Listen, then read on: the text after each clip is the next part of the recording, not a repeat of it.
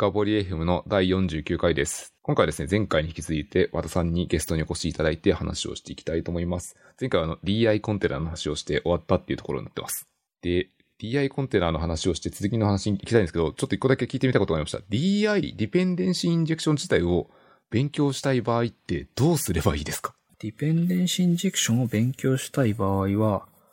インターネット上で探すっていうのが結果的には一番近くなるのかな。うん。そうですね。洋書だと、 Manning から dependency injection の本が出ていて、で、そいつがその、フォーカス的に dependency injection について述べているというとても良い本。あの、コードサンプル確か C シャープなんですけど、えっ、と、 Dependency Injection の Principles, Practices, Patterns だったと記憶してます。っていうのが、えっ、と、僕もチラ見した程度なんですけど、えっ、と、よく書けているみたいな感じで、えっ、と、リアルタイムで私は経験しているので、DI が生まれてきた過程を。なので、勉強したことがないので、うまく質問に答えられないという、ちょっと難しい感じ。あの、えっ、と、その意味だと、DI コンテナとかディペンデンシーインジェクションがよく使われている言語の設計のパターンを読みに行くのがいいと思っていて、あとは DI コンテナのその超シンプルな実装とかを読みに行くのがいいと思っていて、なので Java と PHP がよく DI 使われてますかね。というのは、それらの言語が読める人は、えそれらの言語で DI のシンプルな実装というのを、え見に行くのがいいと思います。で、そうじゃない場合はさっきの本であるとか、あとディペンデンシーインジェクション自体は言語非依存なので、コンテナなくても DI はできるので、なので、それは言語とプラスディペンデンシーインジェクションみたいな感じでやっていくと、多分情報が見つかってくるんじゃないかなというふうに思います。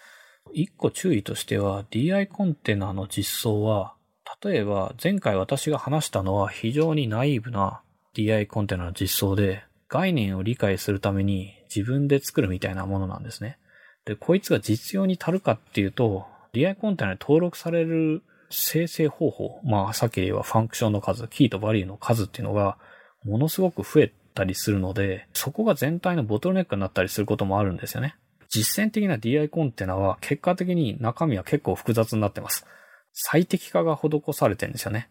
で、最適化が施されてる結果、最適化っていうのは大体スピードを求めるためにコードは複雑になりますよね。とか、なんか特殊な感じになりますよね。っていうので、今一般によく使われている DI コンテナの実装を読みに行くとよくわからんって感じになると思います。ので、そいつはちょっと注意で、あまり実用的ではないけど、あの、すごくコードが短くてシンプルな DI コンテナの実装を読んで、DI っていうのは要するにこういうことねっていうのを概念として理解しつつ、実践においてはもっとオプティマイズされている DI コンテナを使っていくという感じになると思います。さっき上がった PH とか Java、Spring とかでもいいですけど、まあ、各種フレームワークにはもう最適化された仕組みが備わっているので、まあ、こんなものだなというものを理解しつつ、こう利用側にもあるというか、そうですねこんな感じで。進むのがいいって感じですかね。そうですね。了解されてます。じゃああれですね、これは日本語で再解説されている書籍とかはあんまりないってことなんですね。いや、うーん、たくさんあるはずなんですよね。うーん、やっぱ言語によって情報量に差はあると思います。Java とか PHP とかだと、その DI に関す、DI コンテナに関する情報が多いので、結果的に DI に関する情報も多くなるという話で、で、そうじゃない言語においては、あんまり多くないって感じなんですよね。例えば Ruby において DI するっていうのが、そんなに多くなかったりするっていうのは、まあ別のやり方で解決してる。メタプログラミングで解決してるからなんですけど、なので、いろいろ情報量は様々という感じですが、きっと、あれですね、どこかの書籍のどっかの章に書いてあるってそんな感じのレベルでいろいろ研究されてるってことですよね。まあ、例えばなんか、存在しそうで存在しない証明だと思うけど、スプリング実践入門みたいなのがあるとすれば、なるほど。えっと、そこにはちゃんと書かれてるだろうしとか、あとは PHP で言えば、ララベルとかシンフォニーというフレームワークは、アーキテクチャの根っこのところに DI コンテナとディペンデンシーインジェクションがあるので、だから、ララベルでよりうまくコードを書けるようになりたいなってなったら、ディペンデンシーインジェクションとは何かっていうのを結果的に絶対に勉強しに行くことになると思いますと。今一番ユーザーが多い DI コンテナは多分ララベルだな。うん。ララベルの知りに行くっていうのはいいかもしれないですね。あの、もし読める人はとまあ、サンプルコードレベルのチュートリアルとかを軽くなぞって、どんな風に使われてるかってことを見る自体でも、少し学習のきっかけにはなりそうですね。うん。で、DI コンテナって何というのを、さっきその実用に足る足らないの話を言いましたけど、ものすごく短いコード量で DI コンテナってのは何なのかっていうのをわかりやすく教えてくれるものとしては、ピンプルってやつがあって、これあの PHP の DI コンテナなんですけど、シンフォニーという結構ごついフレームワークを作った、えっ、と、ファビアンっていうプログラマーいるんですけど、ファビアンが作った超簡易実装みたいなやつですね。で、これは DI コンテナって何っていうのを読みに行く際にはすごく、えー読みやすいコードになってます。ありがとうございます。だいぶここまででポインターが用意できたと思うので、こんな感じで勉強したい人は見ていただくといいかなってことをショーノートにまとめておきます。はい。もしあの、和田さんがどっかで思い出した書籍とかがあれば、そこに書いておあ、きますそっか、そっか。DI だったらあれだ。 Clean Architecture ですね。 Clean Architecture に DIP の話とかが出てくるので、現在で言えば、 Uncle Bob の本を読むのが良さそうかなと思いました。なるほど。とても有名な本ですね。はい。じゃあ、そこの部分をまずさらうだけでも、大体の概要は理解できそうですね。はい。ありがとうございます。でですね、これ今49回なんですけど、48回からの続編で何の話をしていたかというと、5分のデザインのパターンを話をしていて、だいぶここまで来てしまったので、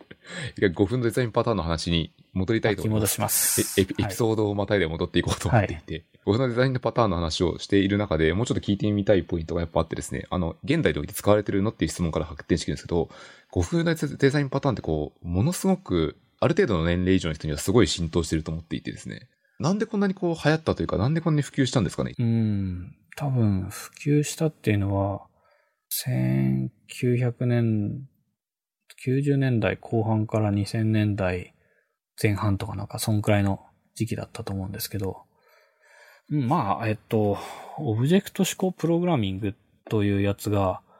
本当はどのあたりがうまくいくのかというのが、あの、知られ出すきっかけになったのが、このゴフ本だからだと思ってます。ゴフ本の良かったところは、一つは、そのパターンってやつはすごいなっていうか、要するに暗黙知を名前つけて形式値化したっていうのが、まず一つあるんですけど、もう一つは、それまでなんか割とふわっとした理解だったオブジェクト思考プログラミングってやつをうまく書いていくやり方っていうのはこういうやり方なんだなっていうのを、えっ、と、みんなが理解し出すきっかけになったからなんですよね。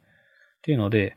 あの、オブジェクト思考プログラミングっていうと、オブジェクト思考の説明っていうと、大体あの、哺乳類が出てきて、で、犬と、ん犬クラスと猫クラスがいてみたいな、なんかそんな変な説明になり出すじゃないですか。わかります。継承するやつですね。で、なんか吠えるとかそういう話にな、歩くとかそういう話になって、全然本質とは違うところに行ってしまう。だけど、そうじゃなくて、オブジェクト思考プログラミングっていうのは、こういった問題をうまく解けるというようなところを証明してくれたんですよね。で、オブジェクト思考プログラミングって出てきた時は、その再利用性が高いって言われてたんですよ。で、その再利用性が高いっていうのが、一番最初はとても誤解されて伝わってしまったっていうか、その継承というやつが前面に立っちゃった時期があったんですね。あったらしいっていうか、僕もプログラミング始めて一番最初の頃だから、ギリギリ知ってるかどうかぐらいなんですけど、あの、オブジェクト思考プログラミングっていうのは継承という仕組みがあるので、差分プログラミングができるというような紹介のされ方をしていたんですよね。つまり、違いがあるのであれば、それをサブクラス化することによって、新たな違いを生み出すことができるとか、サブクラス化することによって、えっ、と、既存の親クラスの実装を、えー再利用しながら、新しい機能を追加することができるみたいな感じで、あの、オブジェクト思考プログラミングイコール継承をうまく使いこなすことだ。インヘリタンスですね、継承っていうのは。っていうような誤解がすごくはびこっていた時期があって、で、継承っていうのは、いい面より悪い面の方が多いぐらいの勢いなんですよね。親クラスと子クラスの間にものすごく強い結合を作ってしまうとか、新たなバリエーションを作るためにサブクラス化しなきゃいけないんだったら、サブクラスを一体いくつ作んなきゃいけないんだみたいな話とか、えっ、と、やり出すと、なんか、実際にレガシーシステムとか見るとよくあるんですけど、なんか親クラスを辿ると、その、そこにまた親クラスがあって、で、その親クラスを見に行くともっと親クラスがあってみたいな感じで、結果的には8段ぐらい継承されていて、で、すべて差分プログラミングになってるみたいな感じだったりするんですよね。なんか親クラスのうち一部分を子クラスがオーバーライドして、そのうちの一部分を孫クラスがオーバーライドして、で、そのうちのさらに別の部分をひ孫がオーバーライドしてみたいな感じになると、全体の動きとしては、どこで何が動いてるのかよくわからないし、しかも、そのおじいさんクラスを変えると全体にものすごく大きな影響が生まれるみたいな感じになり、結果的にはもう実質的にはスパゲッティコードみたいな感じになってしまう。だからスパゲッティコードっていうのは何もものすごくバカでかいメソッド、すごく長いメソッドとかのことだけを指すのではなくて、継承とかが深すぎて、依存が深すぎて、どこで何やってるのかいまいちよくわからないっていうのも、結果的にはもう十分立派なスパゲッティコードなんですよね。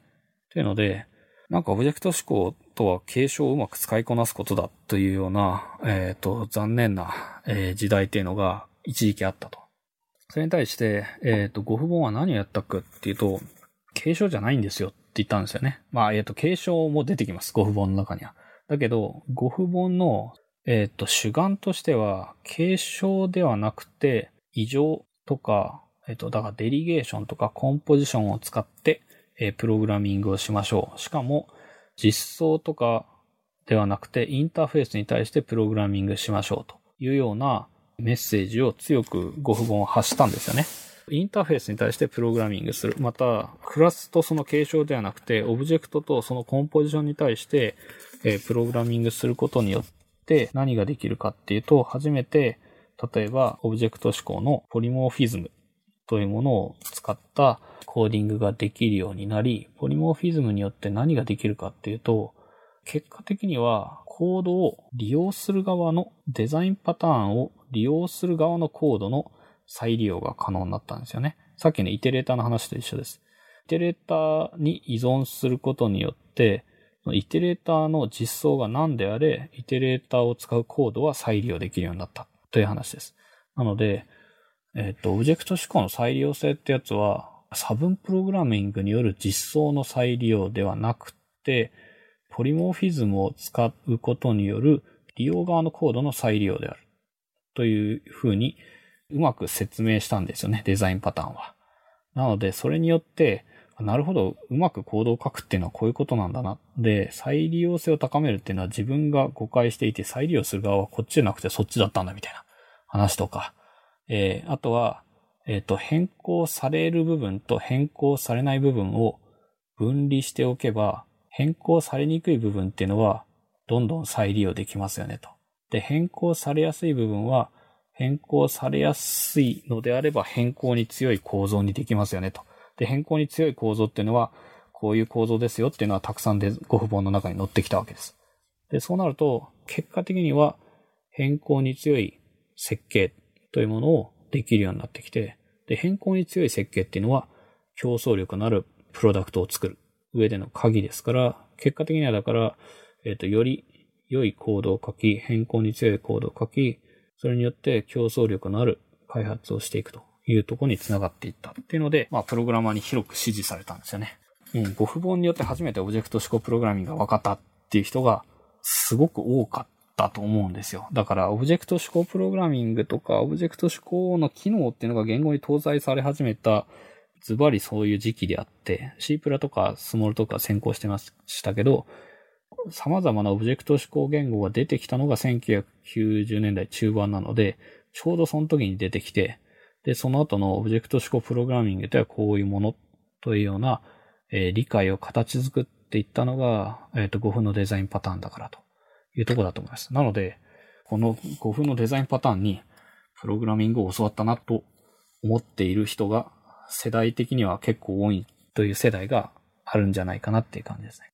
ありがとうございます。ちなみになんか僕はですね、あの、5風そのものを最初に読んだというよりは、あの、結城さんのデザインパターン入門という、うん、あの、緑色の、白と緑の表紙の本から入って、あれで初めて、あ、インターフェースってこうやって使うんだっていう Java におけるっていうのを理解した記憶があります。その通りですね。なので、えっ、ー、と、名前出てきましたけど、ゆきひろしさんの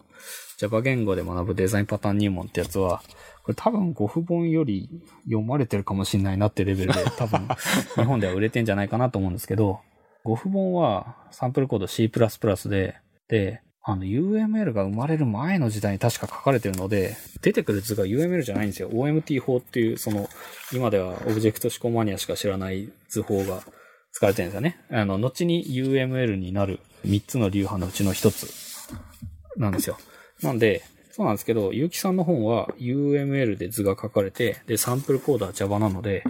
まあ、正直5符本より読みやすいんですよね。しかも、えっ、ー、と、結城博という書き手はものすごく力のある書き手なので、説明がもうむちゃくちゃうまいんですよね。っていうので、これ多分、だから日本で学んだ人は恵まれてるというか、ものすごくレベルが高くわかりやすいデザインパターンの入門本があるという話です。ありがとうございます。これは今でも売れてる本なので、これも興味あれば見ていただくのがいいですね。デザインパターンっていうか、オブジェクト思考系の本っていくつか絶版の本もあったりするので、この辺はまだ残っている本を読むと良さそうです。あとですね、ちょっと今の説明のところで聞いてみたいポイントがあって、さっき継承は悪であるという、まあ悪、悪とまでは言ってないかもしれないですけど、まあ良くないサイドエフェクト強いところありますよねって話の中で、やっぱこう、プログラミングを始めて勉強した人にとっては、思うところもあると思っていて、まあ、親クラスと子クラスを使うと、よくある、プログラミングを勉強するとよく出てくる DRY の方ですね。Don't repeat yourself っていうところ。あはいはいはい、はい、あれとこうごっちゃになるっていう可能性があるかなと思ってるんですよ。やっぱ親だけに書いた方が、こう差分書いた方が結果的には同じこと書かなくていいんじゃないのって思う人やっぱいると思うんですよね。この辺ってどう解釈すればいいんですかね。その、まあメリットはなくはないけど、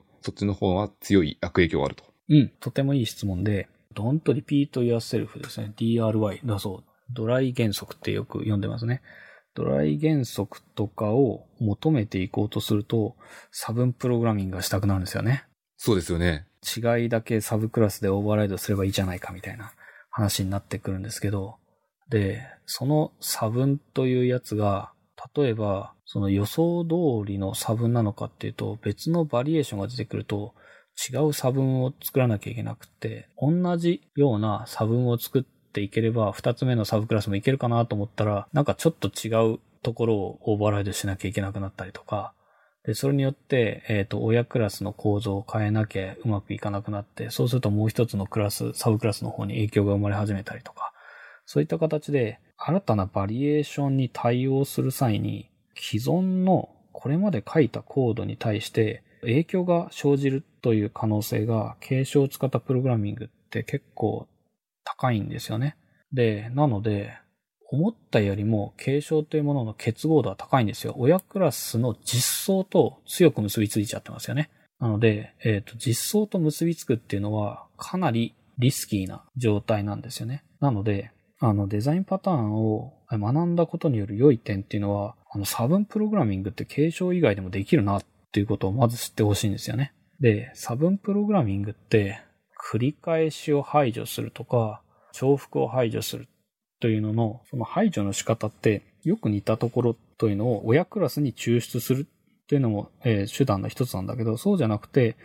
えっ、ー、と、別クラスに抽出して、そのインスタンスを DI で渡されてくるようにして、そのインスタンスを使うっていう形でも、差分プログラミングみたいなのができるわけですよね。サブクラスとか親クラスに抽出するんじゃなくて、別クラスに抽出して、そいつを使う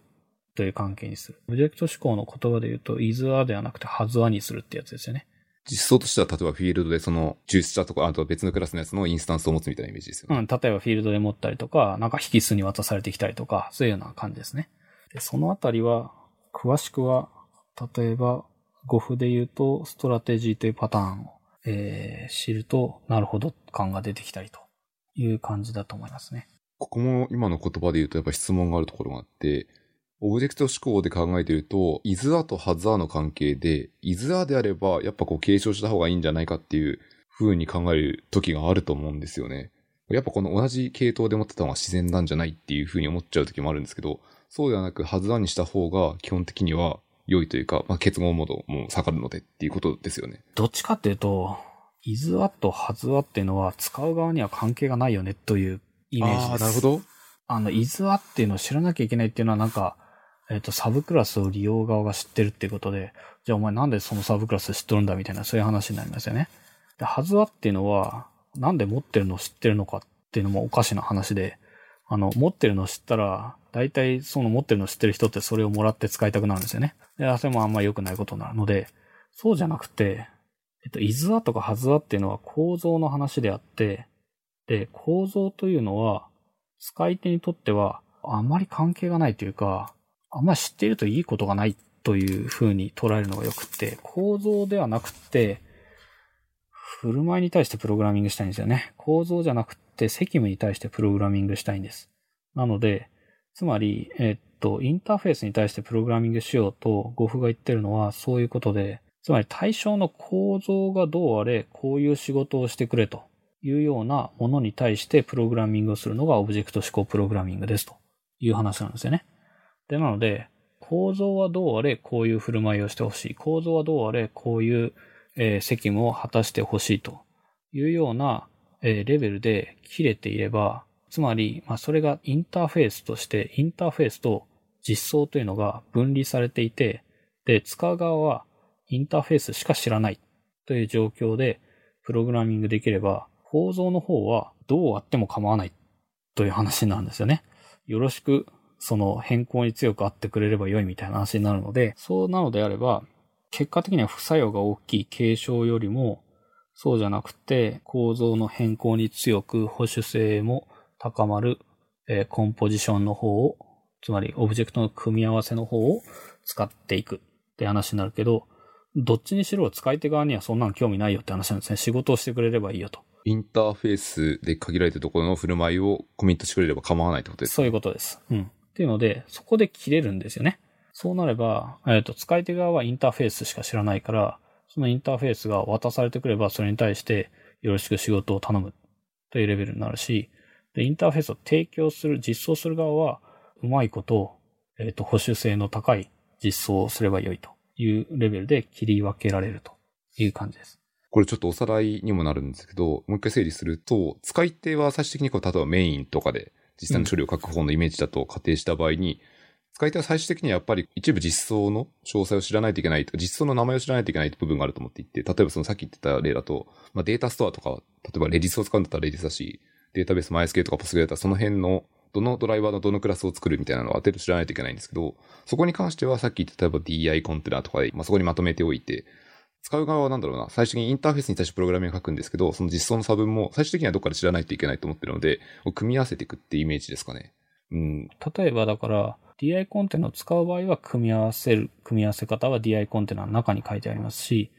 DI コンテナ使わない場合はメインが汚れ役になってメインが全部組み立てるという話ですね。なるほど。DI コンテナを使う場合だってもメインはその DI コンテナ、DI コンテナの存在自体はメインは知ってるわけじゃないですか。うん、そうそうそう。あ、だから DI コンテナがある場合は DI コンテナの存在を唯一知っているのがメインで、それ以外は全員 DI コンテナのことを知らないと。で、だからメインとなるプログラムは DI コンテナ。で、DI コンテナ自身はシングルトンである場合も多いんですよね。なんだかんだ言って。うんうんうん、別にそれはその、そいつ一人っていうのは別に構わなくて、なぜならそのシングルトンである DI コンテナを知ってるのはメイン一人であれば、ある一人がある一人を知ってるっていうのは別にそれで構わんよね、みたいな話になるので、で、DI コンテナを取得します。で、そこから実行したいやつをキー名で取り出しますよね。で、キー名で取り出すと依存が芋づる式にごそごそっと作られて、で、取り出す型自体をインターフェース型にしておけば、実際に取り出された実装が何であるかすらメインは知らなくていいわけですよね。DI コンテナだけが実装してる。で、そのインターフェースに対してなんか呼び出しをすれば終わりみたいな感じで、で、DI コンテナがない場合は、メインが DI コンテナの代わりをするので、多くの生成知識というのをメインが知っていて、だからメインが DI コンテナの代わりにすごい汚れ役になるわけですよね。いろんな実装クラスを知ってて、で、それぞれ引数になんかいろいろ渡してみたいな感じになって、で、えー、メインから呼ばれる人たちは可能な限りメインがディペンデンシーをインジェクトしてくれてるので、綺麗な、見綺麗な状態でプログラミングできるという感じです。結構容易に想像できるけど、メメインがめちゃくちゃなことになりますよね。めちゃくちゃなことになります。具象、クラスの名前がすごい出まくるってことですよね。うん、そう、めちゃくちゃなことになるから、だから DI コンテナが欲しくなるんですよね。なるほど。みんなじゃあこれ辿ってる道があるので、整理してたとですね。そうそうそう。そういうことです。うん。なるほど、ありがとうございます。あとはですね、今、もうちょっと戻ると、継承のはず話でイザーハザーあったところで、そのイザーハザーのクワリーというか考え方、捉え方についてはとても理解できたんですけど、一方でやっぱデザインパターンって、途中でちょっと和田さんもおっしゃってましたけど、継承を使ってるパターン結構あるじゃないですか。うん、ありますね。テンプレートとかまさにそうだと思って Template Method がそうですね。うん。こう、例えば一応説明すると、ABC っていう処理があった場合に、例えば B だけ abstract クラスの、そこだけ実装しなくて、そこだけ継承したクラス実装することによって、みたいなことをやってるのはテンプレートだと思ってるんですけど、このいうパターンは、継承があるパターンは未だに結構利用価値があるものは多いんですか？えっと、継承があるパターンでも、えっ、と、利用価値があるものと、まあ、継承使わなくなってきたので、正直あんま使わなくなってきたな、みたいなのもあるんですけど、それ以前に最近のプログラミング言語だとそもそも継承って概念がないっていうのが出てきてるんですよね。確かに。ゴゴーランとかないですよね。Go とかラストとかがそうなんですけど、まあ継承っていうのが悪なのであれば、継承なくてよくねみたいな感じになってきてるんですよね。あの、要するにメリットよりデメリットが多いのであれば、そいつは最高の余地ありという感じで、まあ Go は特にそのメリットよりデメリットが多いのであれば、一度やめてみてはというような問いかけをたくさん発している言語ですよね。っていうので、えっと、なんかそもそもできない みたいな、あの、デザインパターンっていうのもあったりします。が、継承によるパターン、例えばファクトリーメソッドとか、継承によるアダプターパターンとかは、正直はほとんどやらなくなってますね。まあ、そもそもファクトリーに関しては、DI コンテナ使う場合は、ファクトリーほとんど作らなくてよくなるので、そもそもそも、えっと、DI コンテナ出てくる前までは、ファクトリーメソッドとか、アブストラクトファクトリーとか、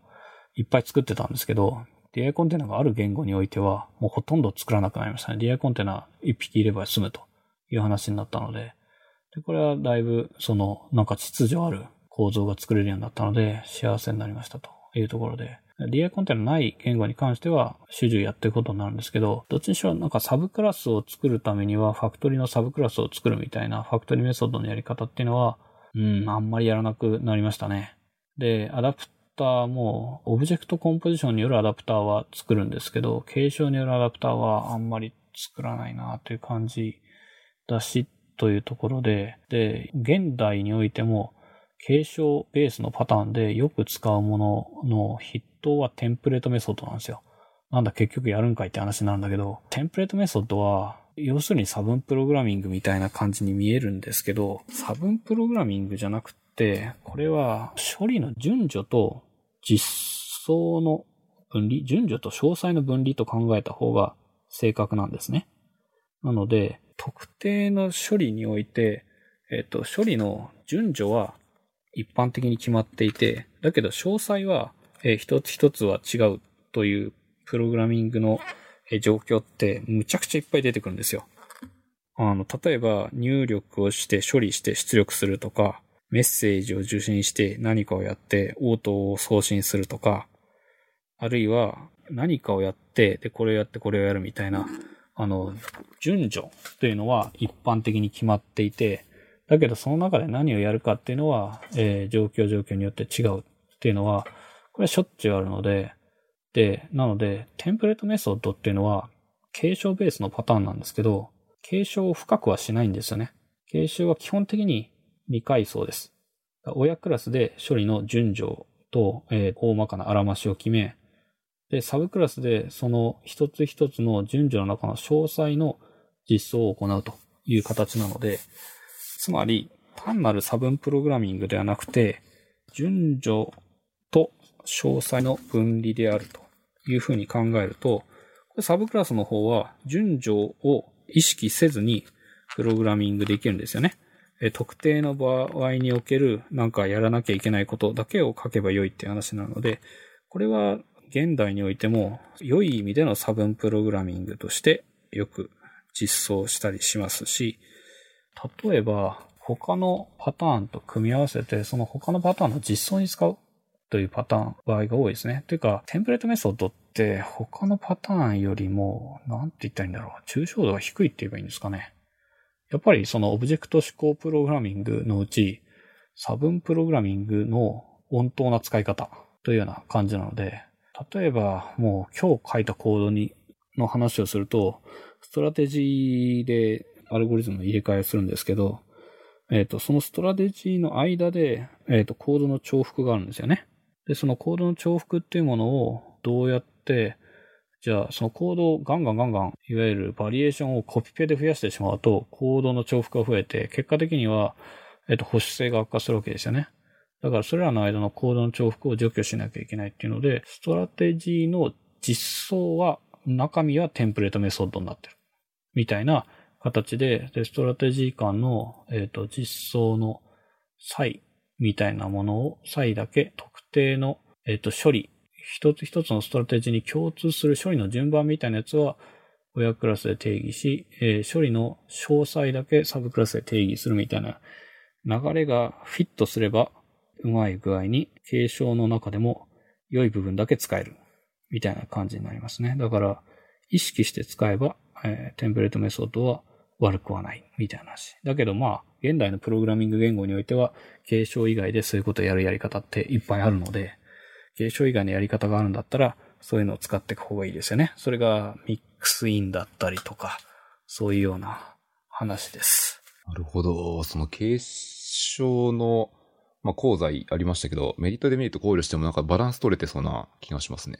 そうですね。あのね、深くなりすぎたり、親クラスの実装とものすごくみっちりくっついてしまって、スパゲッティコードになっちゃうんですよね。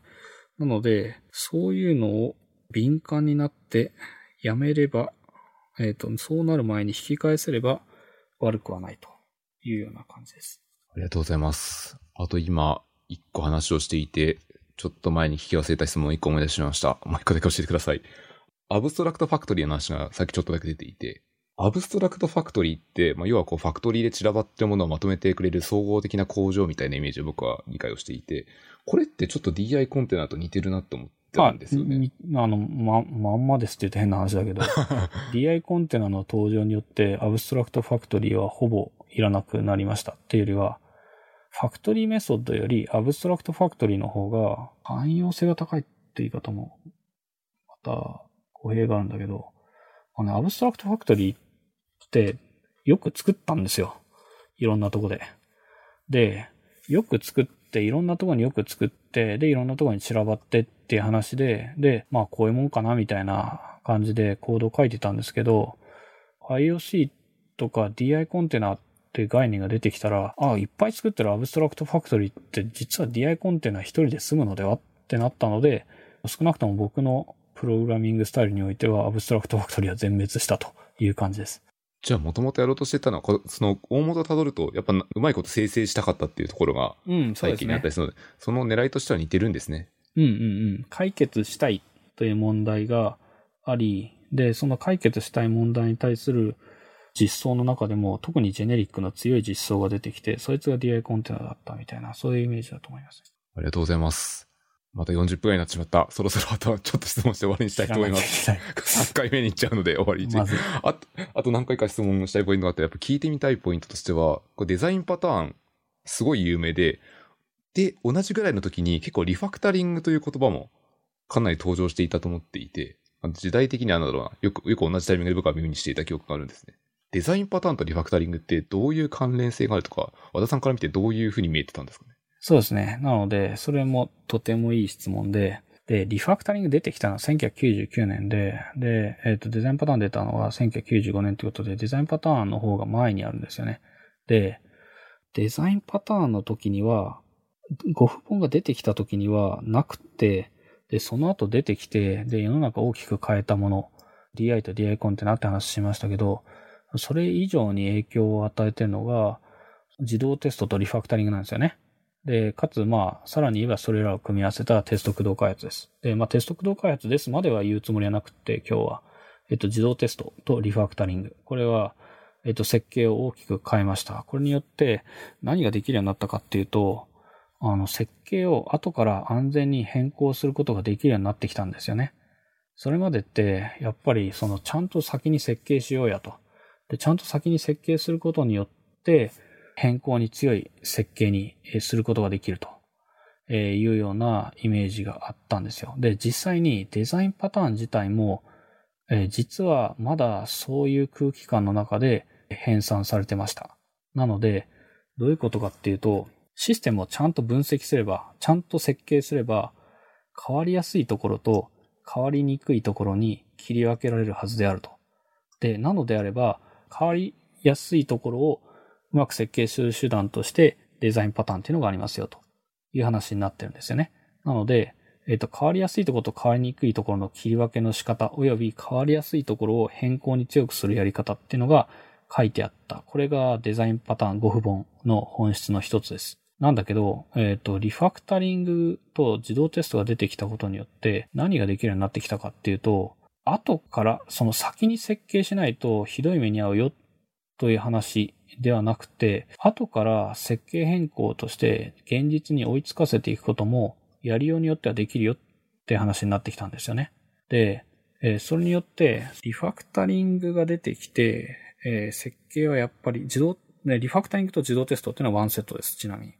で、リファクタリングと自動テストが出てきたことによって設計の力点が変わったんですよね。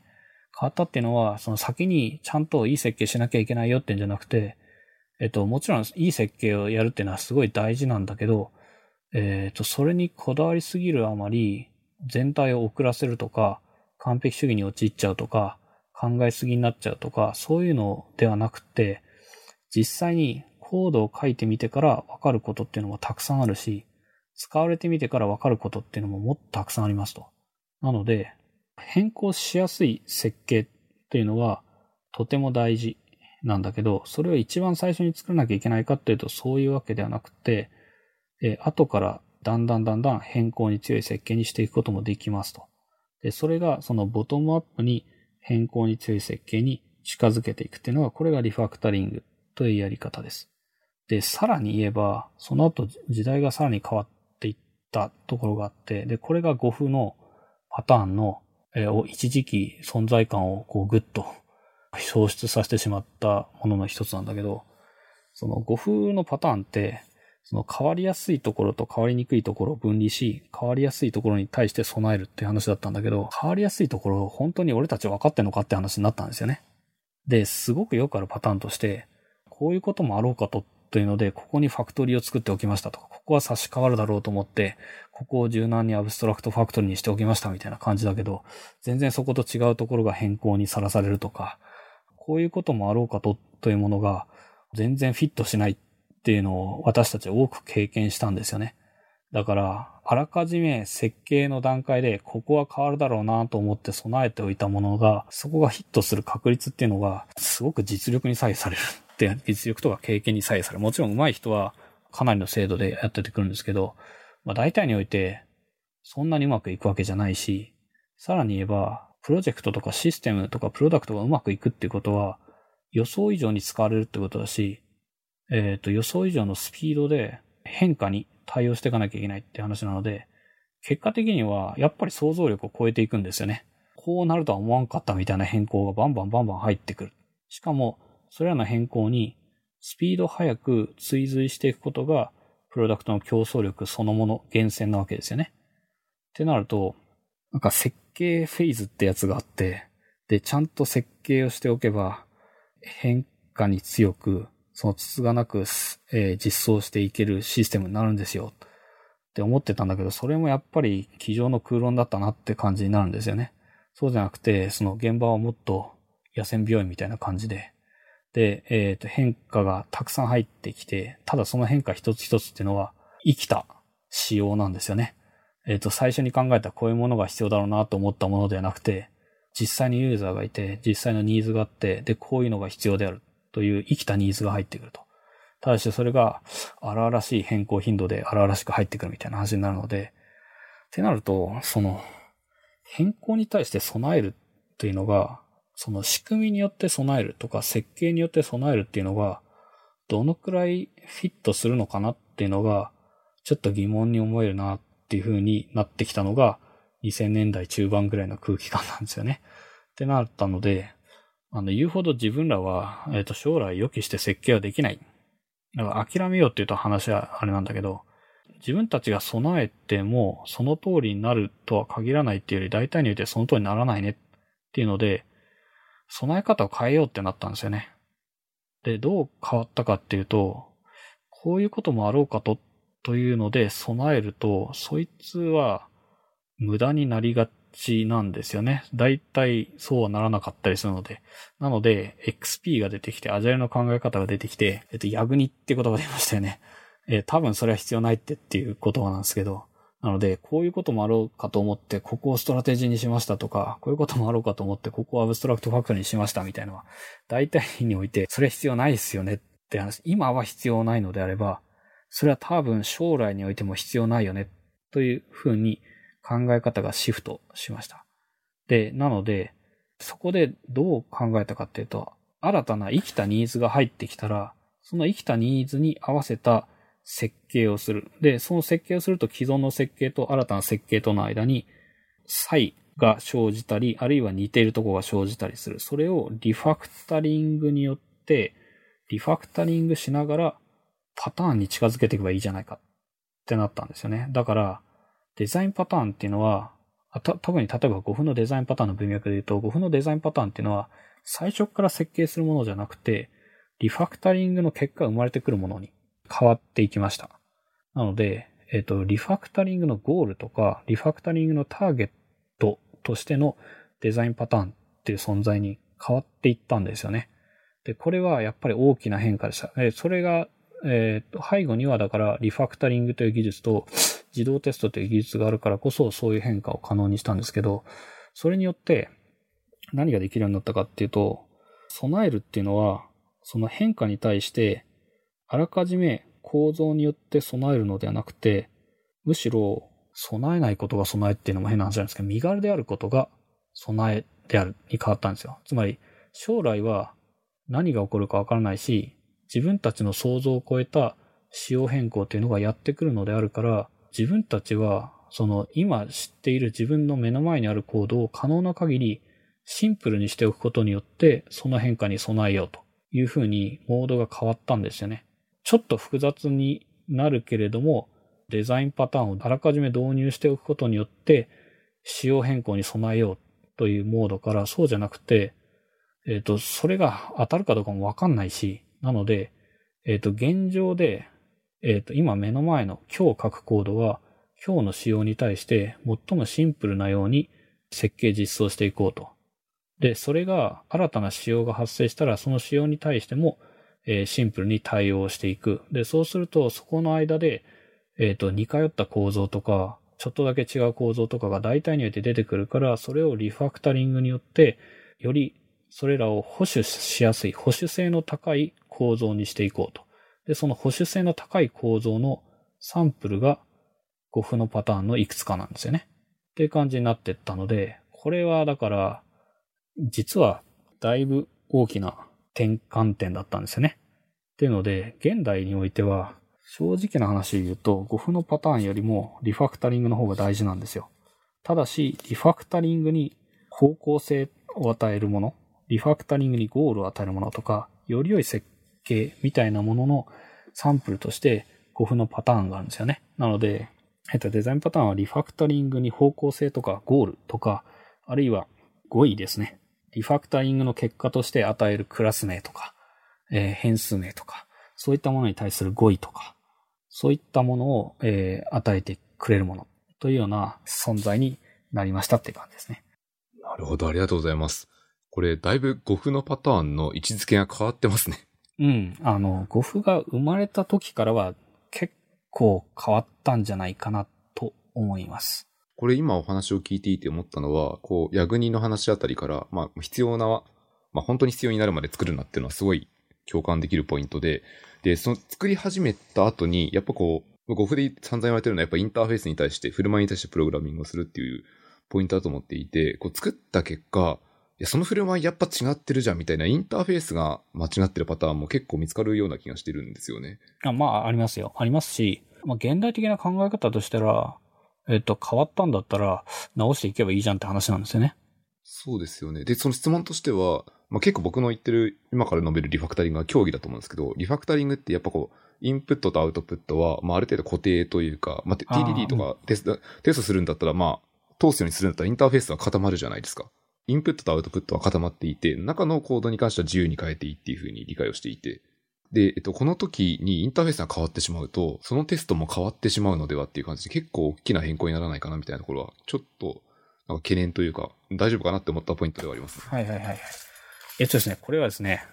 ものすごく雑な言い方をすると気にしないでくださいって話なんですけど。なるほど。えっとですね、より良い、このインターフェースがどのくらい公開されてるかによって慎重さの度合いが変わります。だから、そのインターフェースが、なんか他のチームにもう公開されて使われているとか、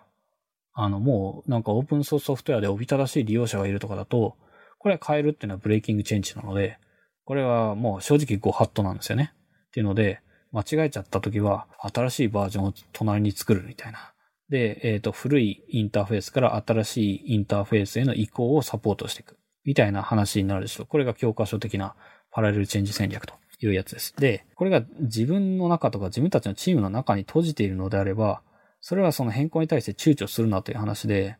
で、その変更を支える、えっ、と、リファクタリングを支えるテストがないじゃないかって話は、それは、そのユニットテストとしては支えられないんだけど、ユニットテストの外側のリードとしては支えられているはずですよね。なので、肝心なのは、そのユニットトテストレベルで、えっ、と、セキムのインターフェースレベルで変わったのであれば、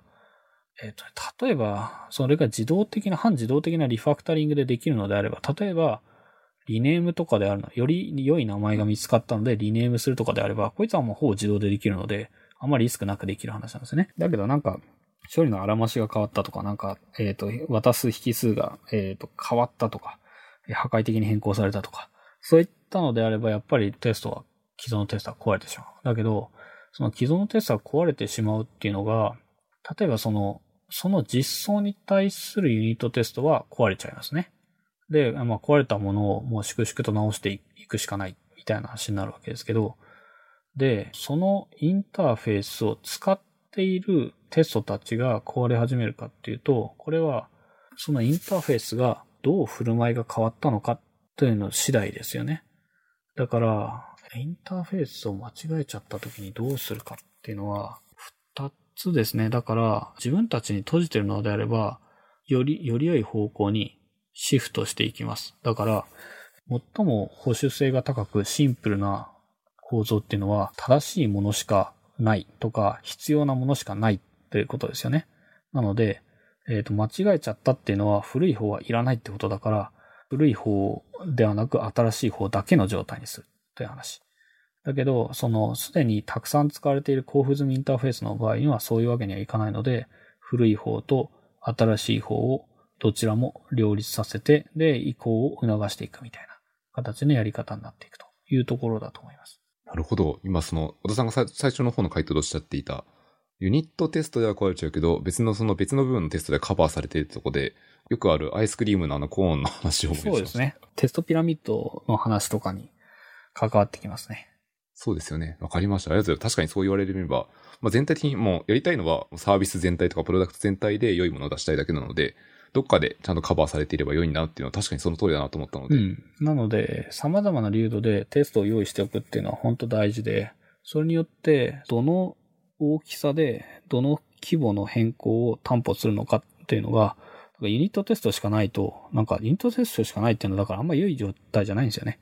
インターフェースの変更できないみたいな話になって、その、えっ、と、リファクタリングの前後でテストが失敗するのであれば、リファクタリング失敗であるみたいな話にすると、なると、なんか、ほとんどリファクタリングができなくなるみたいな話になってしまうので、で、そうではないというふうに考えた方がいいですね。だから、えっ、と、様々な流度で、えーテストが書いてあれば、その構造レベルの変更においては、それより外側の、えーテストによって構造レベルの変更っていうのを担保することができると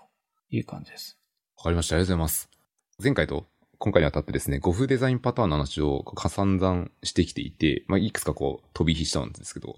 その中でもやっぱ聞いてみたいのは、じゃあ今、仮に2021年でまあ5分デザインパターンを、和田さんというかその本人たちでも構わないんですけど、書き直すというか追加するとかいう話があった場合って、どういうものが追加されるんですかね？多分 DI の話はあったと思うんですけど、その他とかでどういう考えがありますか？はい。で、これも、なので、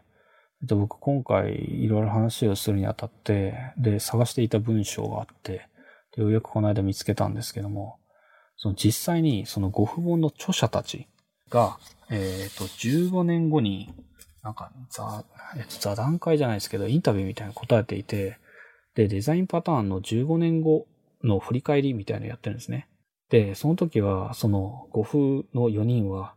3人に減っていて、ジョン・ブリシディスが残念ながらその病気によってすごく若くして亡くなっちゃったので3人になっちゃったんですけど、ご夫のうちの3人が、えっ、と、15年後に、えーデザインパターンを再構成するとしたらどうするみたいのを15年後っても2009年です。に、えっ、と、話をしてますと。で、やっぱりいろいろ話変わってきていて、まず一つは、さっき私が言った話と完全被ってるんですけど、えっ、と、リファクタリングというのがだいぶ大きい影響を占めるようになってきているので、デザインパターンっていうのはリファクタリングのターゲットを提供するものだねというような形に、えー、認識が変わってきてます。一つ。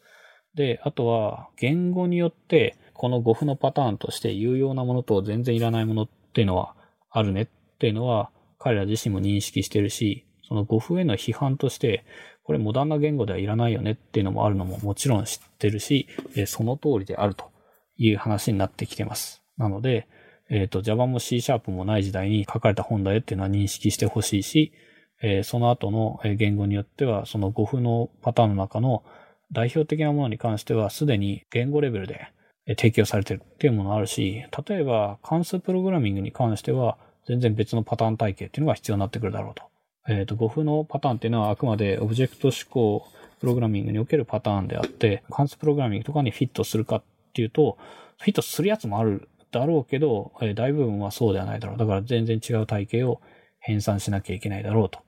いうような、えー、話になってます。で、そういう対談の最後のところで、えっと、面白いのがあって、その今、まあ、2009年ですけど、今デザインパターンを再編成するとしたら、リファクタリングするとしたら、デザインパターンを、どうしますかっていうのがあって、これはエリック・ガンマとかが述べてるのが、まずカテゴリーを変更しますと。で、カテゴリーを変更するだけじゃなくて、いくつかを、えー、削除して、いくつかを追加しますというようなことを言ってるんですね。で、カテゴリーを変更しますっていうのは、その前回のエピソードでデザインパターンのカテゴリーには、えっ、ー、と、生成と構造と振る舞いっていうのがありますよって話をしたんですけど、えっ、ー、と、再編成するならもう全然変えるねって話してて、えっ、ー、と、コアとクリエーションの、あ、生成は残りますね。コアのパターンと生成のパターンと、なんか、フェリフェラルって、つまり、なんかそうでもね、あまり使わないみたいな。それと、アザーっていうもうなんか、その他みたいなパターンっていうのに分けていくっていうので、コアのパターンと生成のに関するパターンと、なんかそれ以外みたいな感じで結構モードチェンジをしてるというような感じです。つまりすごく使われるものと、えー、そうじゃないものっていうのが、やっぱり結構違いがあるっていうのが分かってきたって感じです。と、アザー、その他に、えー、叩き出されたのは、えー、インタープリターとフライウェイトですね。まあ、これは詳しくは、えっ、ー、と、語風の本を読んでみてくださいみたいな話になります。あと、えっ、と、ファクトリーメソッドというやつはもっと、えっ、ー、と、一般化されて、ファクトリーっていうパターンに呼び替えようという話になりましたというので、で、新しいデザインパターンとして追加したいものが、ヌルオブジェクトというパターン。コンポジットの亜種みたいなもんですけど、ヌルと、だから存在と不在を同一視するというパターンですね。で、えー、つまり、さっき Composite っていうのは全体と部分の同一視であるという話、多分したんですけど、とか、1と n の同一視。これが Composite です。で、それに対して Null Object っていうのは0と1の同一視みたいなもんですかね。無と 有の同一視。これが Null Object です。とか、あとはもうこう詳細にはちょっと立ちにくくなってきて、時間の関係もあるのであるんですけど、あと追加されるものが Type Object パターンとDependency Injection パターン。だから DI 入ったんですね。と、あと、 Extension Object パターン、 Extension Interface パターン。これは、例えば、えっ、ー、と、 pluggable な拡張のために使われるパターンですね。例えば、 Eclipse の中とかで使われているパターンです。ということで、もう最後になるんですけど、え、15年後に再編成されたデザインパターンっていうのは、ああとはそうか、えっ、ー、と、 Singleton が削除されました、めでたく。ということで、えっ、とですね、変更内容、カテゴリーが変更されました。で、えー、削除は Singleton 筆頭にして、えー、 Adapter、Bridge、Chain of Responsibility、Memento、Observer が削られました。結構ざっくりいきましたね。で、えー、変更は、 Factory Method が Factory に変わりました。追加は、えー、 Null Object、Type Object、Dependency Injectionで、 Extension Object が追加。ということで、えー、削除6の変更1、追加が4という話になりましたね。え最後にまとめとして、じゃあコアパターンって何かっていうと、だからこれが最もよく使われる代表的なパターンですね。で、プログラミ日々のプログラミングにしょっちゅう出てくると。っていうのが、えっ、ー、と、 Composite、Strategy、State、Command、Iterator、Proxy、Template Method、Facade。これはです。確かによく使うねって感じですね。えー、生成に関するパターン。これが、えっ、ー、と、 Factory と、 Prototype と、 Builder と、 Dependency Injection。っていう感じですね。ということで、 Abstract Factory はどこ行ったって話なんですけど、 Abstract Factory は格下げされて、えー、ペリフェラルなパターンになりましたね。えー、 Abstract Factory、Visitor、Decorator、Mediator、Type Object。これ新規追加ですでにペリフェラルっていうのあれなんですけど、えっ、ー、と、新規追加された Type Object や Null Object や Extension Object。これらはコアではないというパターンです。で、えー、その他のパターン、アザーがフライウェイトとインタープリターっていう形の構成になりましたという感じですね。なので、これは結構納得感がある再構成なんですよ。なので、リファクタリングしたデザインパターンにおけるコアのパターンってやつ、これは、えっ、ー、と、オブジェクト思考プログラミングをしていく上だと、現代においても、あの、日々のプログラミングに出てくるので、例えばこれらだけでも覚えておくと、だいぶリファクタリングがはかどると思うんですよね。えっ、ー、と、現代におけるデザインパターンの位置づけっていうのは、リファクタリングのターゲット、方向付けと語彙を与えるものでしたね。なので、リファクタリングの方向付けと語彙として、 Composite、Strategy、State、Command、Iterator、Proxy、Template Method、Facade っていうのは、これ割と腹落ち感があるんですよ。っていうので、これが現代における、えっ、ー、と、オブジェクト指向プログラミングにおけるデザインパターンの、えー、再定義された位置づけという形でいいんじゃないかなと思います。ありがとうございます。めちゃめちゃスッキリしましたね。一個だけ確認としては、あの、 Null Object っていうのは現代の言語だとよくなんか nullable っていう概念があって、あれに近いものですか？プログラム書くときによくあの、ハテナとドットで連結して書けるみたいなもの。というのは別物ですか？ああ、えっ、ー、と、あれは、 Nullish Coalescing パターンとかのことですよね。なんか。ああ、そうです、そうです。ちょっと違いますね。ちょっと違うっていうのは、 Null Object ってやつは、ないものをあるものと同じように扱うって話なので、これまでだったら、例えばヌルだったらという条件分岐によってなんかいろいろやってたわけですよね。で、そうなんだけど、やっぱりだから、ヌルだったらどうするヌルだったら、こういう振る舞いをするとか、ヌルだったらこういう表示をするというのの、振る舞いの変化を条件分岐で書いてるんだったら、そうではなくて、えっ、ー、と、ヌルの時の振る舞いをしてくれるオブジェクト、ヌルのクラスというのを作ってやれば、条件分岐っていうか全部いらなくなりますよねっていう話なんですよね。だから。ポリモーフィズムのなんか延長みたいなところありますね。そう、ポリモーフィズムの延長なんですよ。だからコンポジットに似てるので、えー、っとですね、だから、あの、ハテナドットとか、ハンパスドットとはちょっと違うものとして捉えなきゃいけなくて、えー、っとですね、なんか、ない時の振る舞い、ある時はこうして、で、ない時はこうするみたいな、あの、の、何々イコール not イコールヌルみたいなやつが、コードの中にめっちゃくちゃいっぱい出てくるパターンってあるんですよね。で、その時に、その毎回ヌルだったらこうする、ヌルじゃなかったらこうするみたいなやってるぐらいだったら、ヌルの時の振る舞いと、ヌルじゃない時の振る舞いって2種類作っちゃって、で、ヌルだったらヌルの時の振る舞いをインジェクトすればいいし、ヌルじゃなかったらヌルじゃない時の振る舞いをインジェクトすれば、そのインジェクトされた方のコードっていうのは、えっ、ー、と、ノータッチで再利用できますよねっていう話なんで、やっぱり polymorphism だって話になるので、ヌルかそうじゃないかを polymorphic に解決するパターンが Null Object パターンってやつで、あの、ああ、めちゃめちゃよくわかりました。 null safe の話とは別に考えた方がいいですね、だからね。そうですね。今の話を聞いてると。僕にはなんかこのオブジェクト指向をちょっと勉強したことがあると結構しっくりくるじゃないかなと思います、今のは。ありがとうございます。ちょっと1時間10分になってしまったので、はい、そろそろ終わりに行きたいと思います。はい。はい、えっ、ー、と、今回第49回というところで、今日までの話は GoF デザインパターンの話を2回ほど連結して繋げて話をしてきました。もしあの感想などあれば、ハッシュの深掘りまでお願いいたします。もしあの、この辺特にトピック聞いてみたいとかあれば、またこれもいつか続編を検討するかもしれないので、この辺まだ話しきれてないネタがいくつかあると思っていて。まあ、ありますね。ネタ、ネタ、ネタ、ネタ帳また埋まってて。書きすぎ病が出てしまったので。はい。